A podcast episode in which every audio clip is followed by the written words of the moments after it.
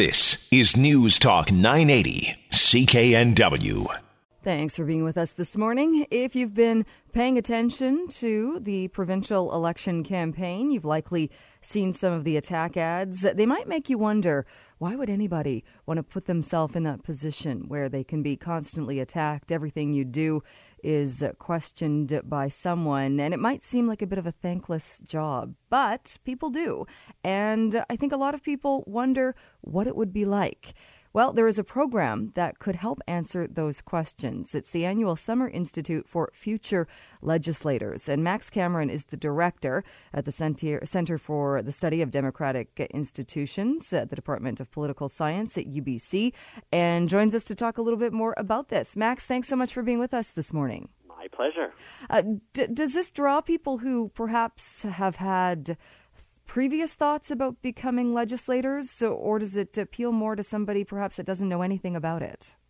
Really, it draws a very diverse group of people of all ages and backgrounds, some of whom are clearly pretty far along the path. I mean, they've given some real thought to this uh, but they know that they still lack some of the skill and knowledge that they would need to be good legislators, and so they, they come to our program really with a, a hunger to, to understand better what it's like to be a legislator.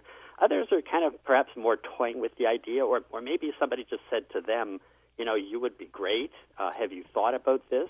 And so it's a chance for them just to kind of explore the idea. But perhaps the thought of running for office is something more for the future than in the immediate or near term. What is the, the number one skill that you need to be a good legislator?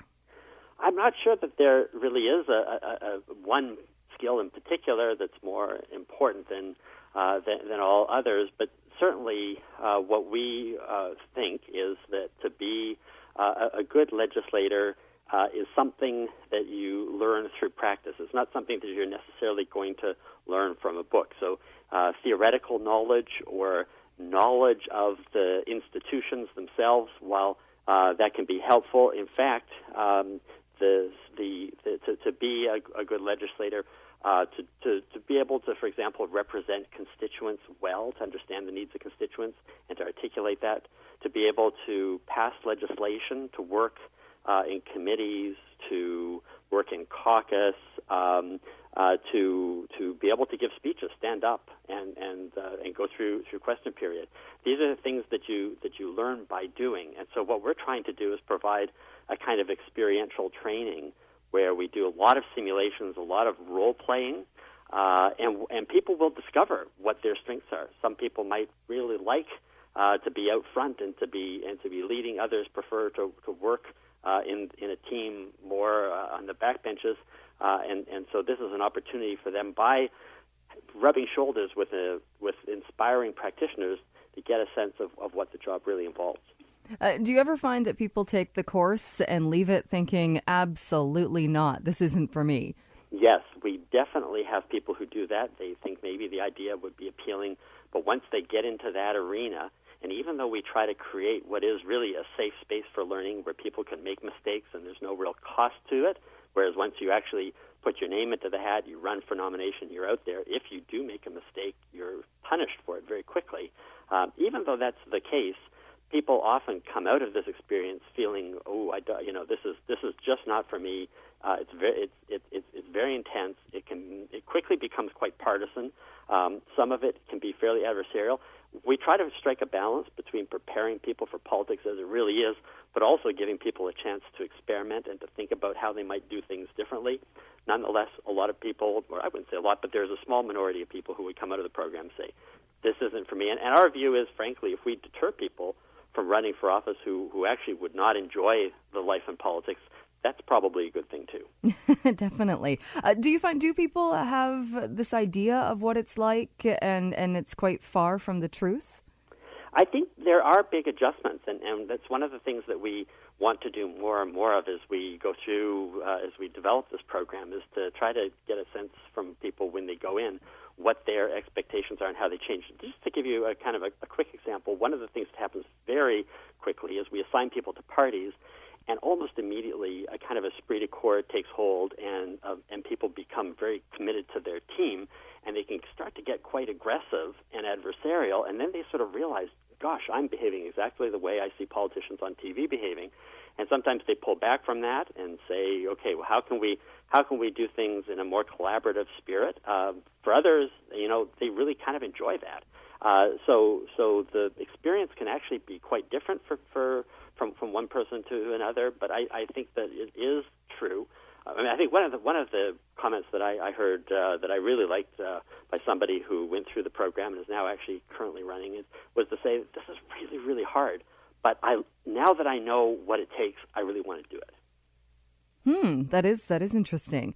Uh, it's it's different too. I think when we when we talk about uh, our, our, legislators, or when uh, because they are these elected people, and it, it almost seems like there you get more of a buy not maybe to be mean to them, but to, to question what they're saying, to question what they're doing. Uh, but politicians do get treated differently. And I, am thinking of, of somebody like Chuck Cadman, who went into politics, uh, probably never thought he was going to go into to- uh, politics. There, there was a tragedy in his family, and he was motivated to, to get involved to, to affect change. And I think a lot of people respected that, whether regardless of whether or not they agreed with what party he was affiliated with. Uh, do we do we tend to treat different legislators much differently?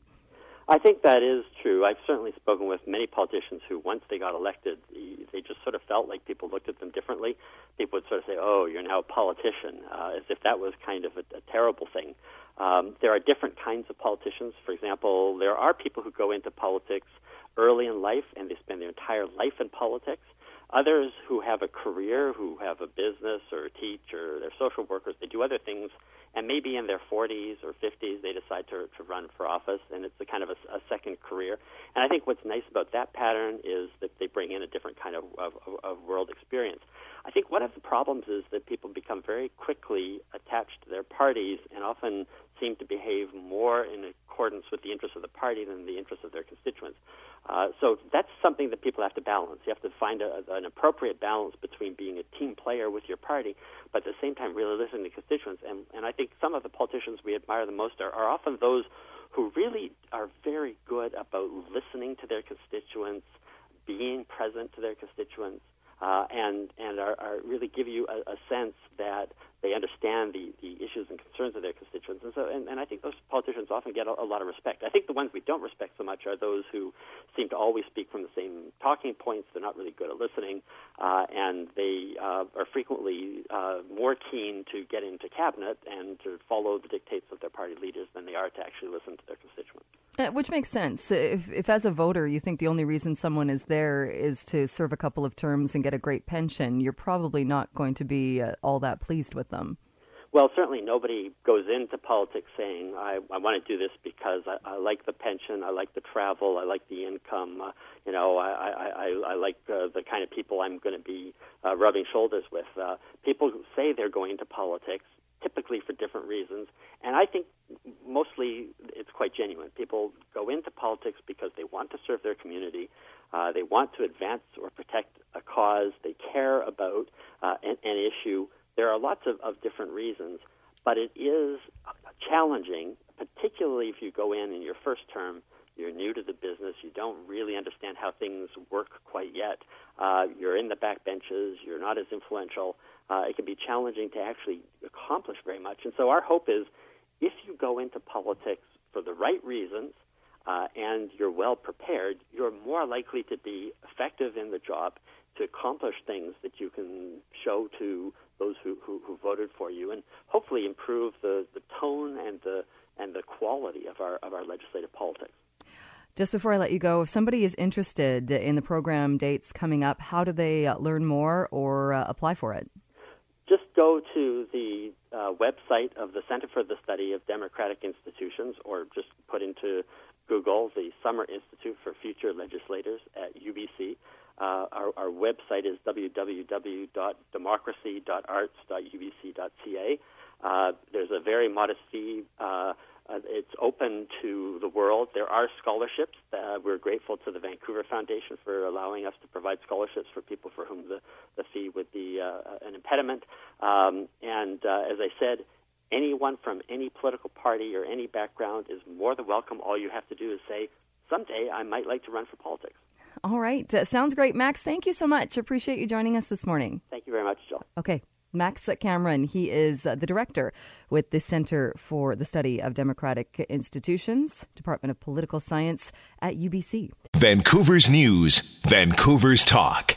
This is News Talk 980, CKNW.